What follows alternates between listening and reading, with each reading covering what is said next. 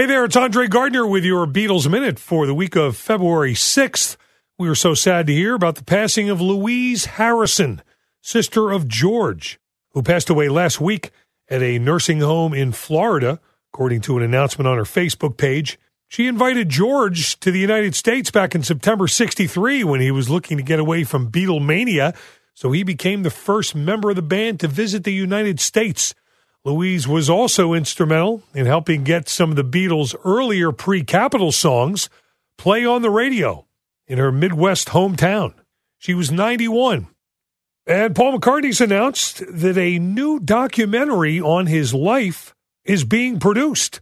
Man on the Run will be directed by filmmaker Morgan Neville and will allow unprecedented access to Paul McCartney's home videos and photos as well as new interviews, and aims to cover the time between the Beatles' breakup and the rise of Wings in the 1970s, sort of a prequel to Wingspan, if you will.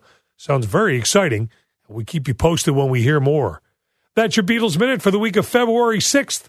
Thanks for listening. I'm Andre Gardner.